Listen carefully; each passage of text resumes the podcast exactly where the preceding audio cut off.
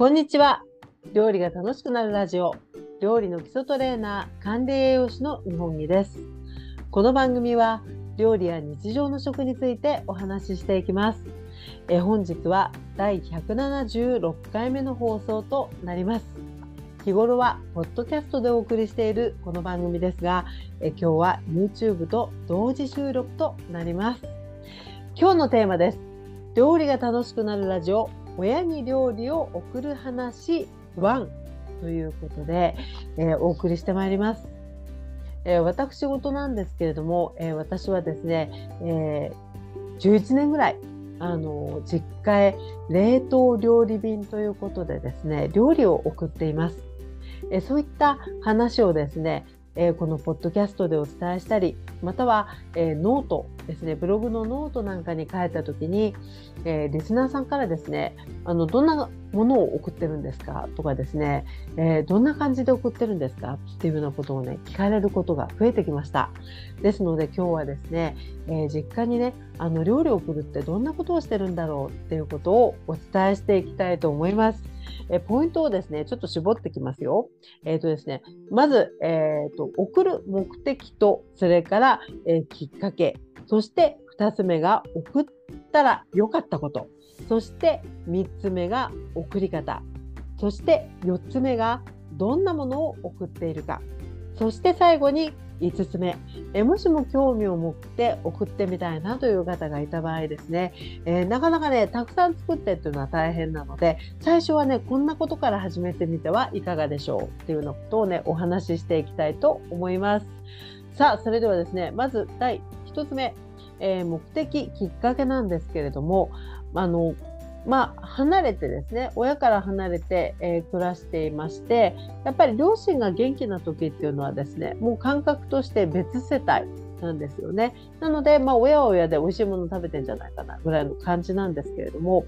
えー、例えばですね、えー、どちらかが例えば、まあ、入院をするだとかあるいは、えー、お正月やお盆に帰った時にあなんか親が痩せてるなとかですねあるいは食欲がすごく落ちてるんじゃないのとかねそういった何かこう気がかりな、えー、ことが出てくるとあちょっと心配だなと思ってですねそこからあのサポートとして送ってみようかなっていうようなところが私の場合はね最初だったんですね。で一番最初に送ったものっていうのがあの料理を送るっていうよりは何かを送るついでにあのかぼちゃのサラダをですね多分果物かなんかを送ろうと思ったんですけどその時にあの冷蔵便でですねあのかぼちゃのサラダを一緒に入れて送ったその時はまだ、えー、両親も元気だったんですけれどね非常に喜んでくれてで、えー、そこからですねやっぱり年齢を重ねていってあのーまあ、なかなかこうちょくちょく行くわけにもいかないのでっていうところから、えー、料理をね送るっていうようなことがね始まっていったんですね。で、えー、送るといいことっていうことで言いますとあの大きく分けて2つあるかなと思ってまして1つはですねやっぱりねメンタルですね。であのまあ、プレゼントがあの届く家族からプレゼントが届くみたいな感じで一つはあの心配してくれてるんだなっていうようなところでねちょっとこうあの気持ちが元気になってくれたり、まあ、喜んでくれたりっていう部分もありますしあともう一つはあのもう実質ですねあの食べ物としてサポートできるっていうことで、まあ、食べてもらってであの美味しいって言ってくれてやっぱりねちょっとこう普段取れないようなあの材料なんかを使っているのでそういった実際の補いっていうことがねできているかなというふうに思います。なので、えー、そういったね私もこうあの、まあ、喜んでくれてるなっていうことを感じることで、えー、ずっと続けてこ、えー、れています。そして3つ目の送り方なんですけれどもこれはですね、私は冷凍で送っています。で冷凍で、えー、大体ですね品数的には67品ですね。で量はねやっぱりあんまり多くない方がよくてえちょこちょこちょこちょこあの何種類かあるっていうような感じを冷凍で送ってるんですね。で、えー、これはねあの冷凍ってあのずっとやってきた中でねやっぱり冷凍いいなっていう風になってきててもしもあのお近くでね本当にあの出来たてをお持ちできたりだとかですね。えそういった場合はあの、まあ、出来たてあるいは冷凍なんかもいいと思うんですけれどもやっぱりねあの何品か送るってなった時にあの冷蔵だったりしますとね、えー、冷蔵でやったこともあるんですけどやっぱりねこう1日で作んなきゃいけない。ですよ。やっぱり日持ちがあんまりないので、え自分のところから送るのにあの発送して1日ぐらいやっぱりかかってしまうことを考えるともうあのできたものをもう急速に冷まして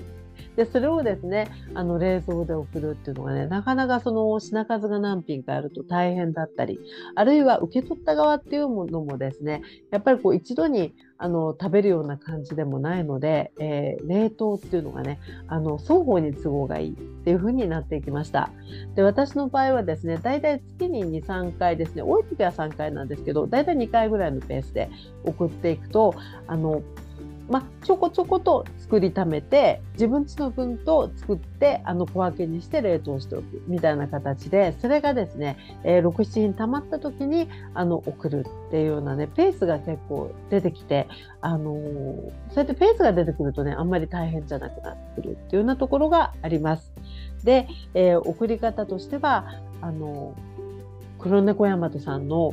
あの60サイズっていうね箱の縦横高さ合わせて60センチ未満そして重さが2キロ未満っていうねサイズがあるんですけれどもそれぐらいがねあのちょうどいいっていう感じで一つね基準になっています。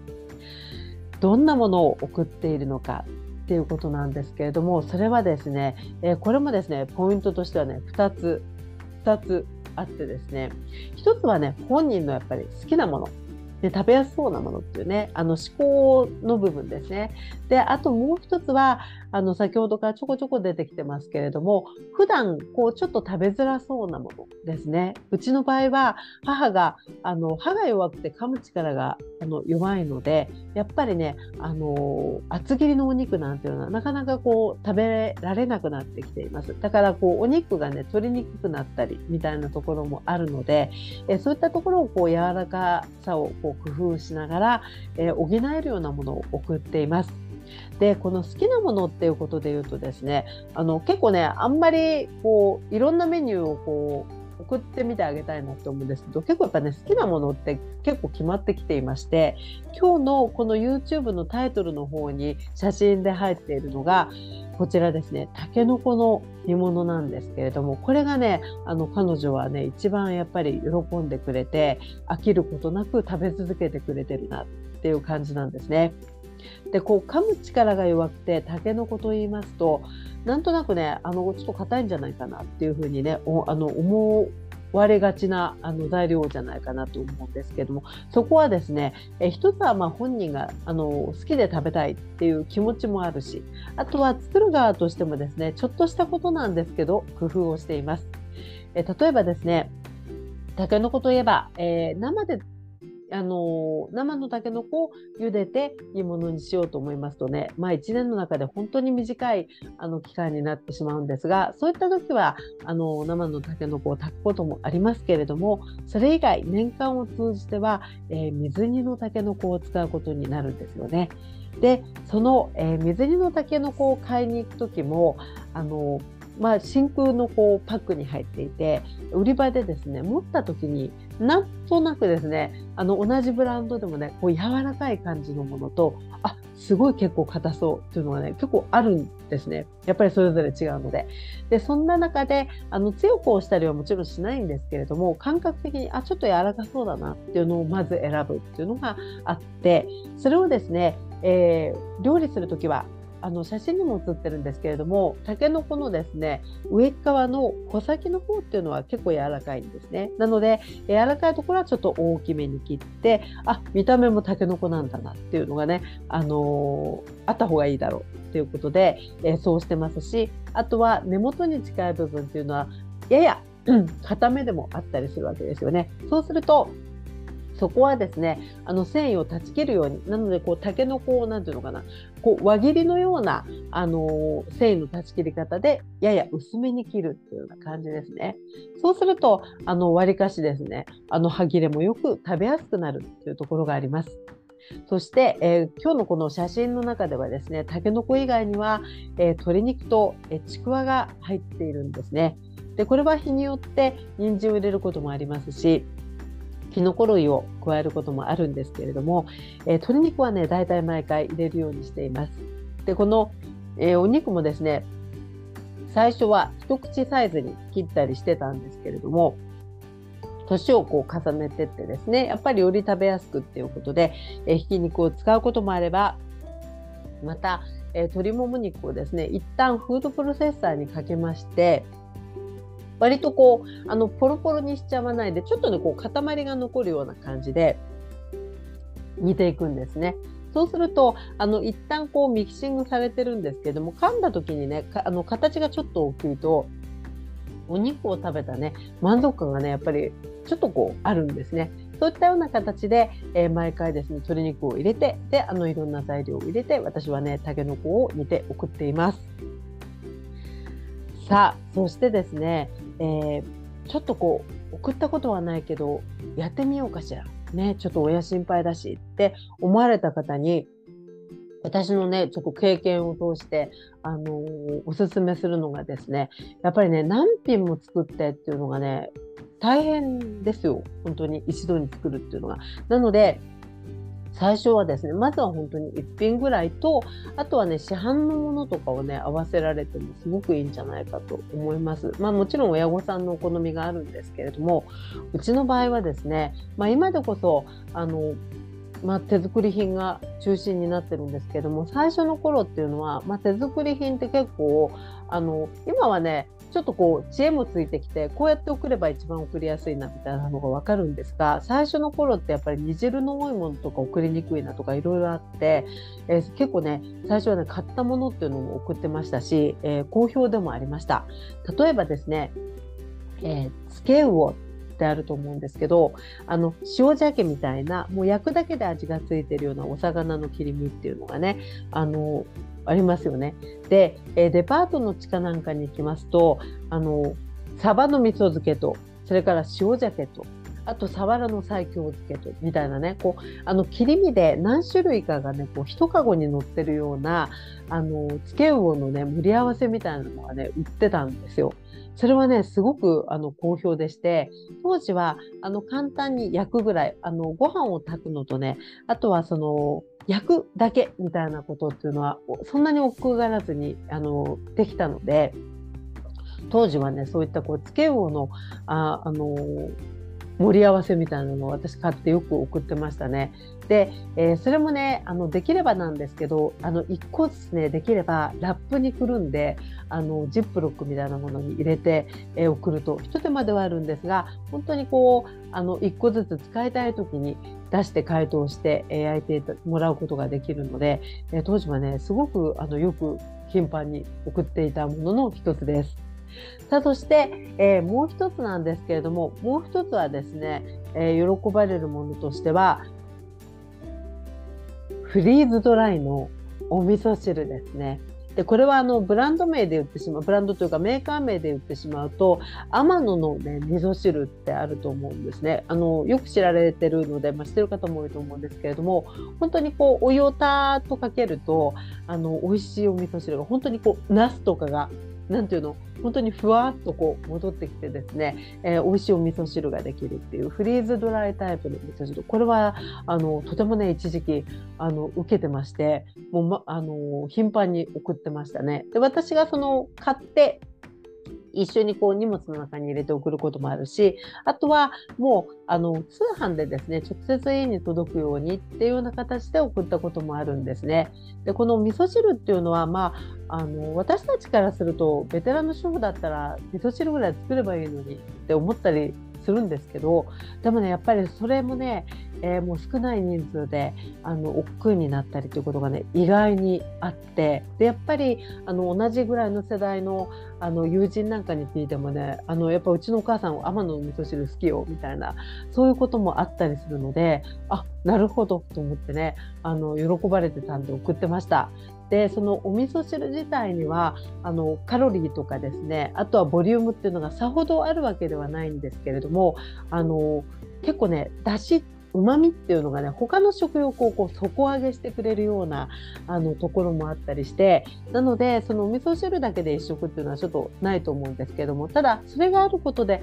他のあのご飯とかねあの食事自体が進むっていうこともね割とあるように思いますので結構ねあのおすすめでございます。えそういったようなあの市販のものとかもねちょっとこうあの試しにっていうんでもいいしあの一緒に送ってみられるとねあの喜んでもらえるかもしれないよ。というようなお話でございます。ということで今日はですね、えー、親に料理を送る話1ということで、まあの全体的にこんな感じで送ってますっていうお話をしたんですけれども、えー、例えばちょっとですねあのうちと同じように少し硬いものが苦手だとか、えー、そういった方もねあの興味を持ってくださったらもう少しあのお話できることもあるかと思うので、え興味を持っていただきましたら、えよかったらですね、え YouTube の方はコメント欄にあのメッセージくださっても嬉しいしあとはポッドキャストの方もあのメッセージくださるとねとってもあの励みになりますしまたお話できたらなというふうに思います。ということで本日は親に料理を送る話ということでお送りいたしました。えー、私の方からですねお知らせがちょっとございますのでね、えー、ご紹介させて、えー、お知らせをさせていただきたいと思います。この料理が楽しくなるラジオは、え時々ですね、え YouTube ライブというのをやっています。でここでは食に関する毎回こうお題を決めまして、私もお話をしますしリスナーさんからもですね事前に、あのお声を聞いたりあるいは当日、えー、チャンネル登録されてる方だとチャットでご参加いただくことができるので、えー、皆さんのね、えーアイデアもシェアしたりしていて、とてもね、あの、楽しい時間なんですね。で、今回も、えー、9月、もう、もう間もなくなんですけれども、秋分の日、9月23日の夜8時から、だいたい40分ぐらいですね、YouTube ライブを開催いたします。今回のテーマが、えー、料理が楽しくなる、私のおすすめ料理道具キッチンツールはこれだっていうようなテーマで、えー、お送りしたいと思います。私もお話ししますし、え聞いてくださってる皆さんもあこの包丁があれば切れ物がすごい進むわとかですね。あこの料理家電があるとおやつ作りが楽しくなるとかいろいろあのおすすめがあると思うのでよかったらね是非シェアしてもらえたら嬉しいなと思います、えー、送っていただくフォームは、えー、この放送の説明欄に貼り付けておきますのでねよかったら是非送ってください。ライブの中でご紹介させていただきます。さあ、そしてですね、もう一つのお知らせとしましては、来たる、えー、9月の27日に、えー、日本食料新聞社様主催の、えー、オンラインふれあいクッキングというね、イベントがあるんですね。で、えこちらはですね、え協賛企業様の商品や食材を使ってお料理ショーをやるっていう、あの、イベントなんですけれども、毎回ね、とっても好評でございます。で、今回は、えご協賛がですね、鹿児島からお芋が届きますので、えー、さつまいもですねご当地自慢の2種の2種のさつまいもを使った、えー、美味しい、えー、作りやすいお料理をですねご紹介していく予定でございます、えー、こちらも詳しいことは、えー、説明欄の方に貼っておきますのでご興味ある方ぜひご参加ください。ということで本日もお付き合いいただきありがとうございました。それではまたお目に、またお耳にかかりましょう。えー、そして、えー、ポッドキャストにご興味を持ってくださった方は、本日が176回目なんですけれども、えー、今までの放送全部アーカイブで、えー、ポッドキャストをお聞きいただくことができますので、こちらも、えー、説明欄に貼っておきますので、よかったらぜひポッドキャストに、えー、お聞きください。そして YouTube のチャンネル登録もとっても嬉しいので、よろしくお願いいたします。ということで、えー、またお目にお耳にかかりましょう。お相手は料理の基礎トレーナー、管理栄養士の日本木でございました。それではまた。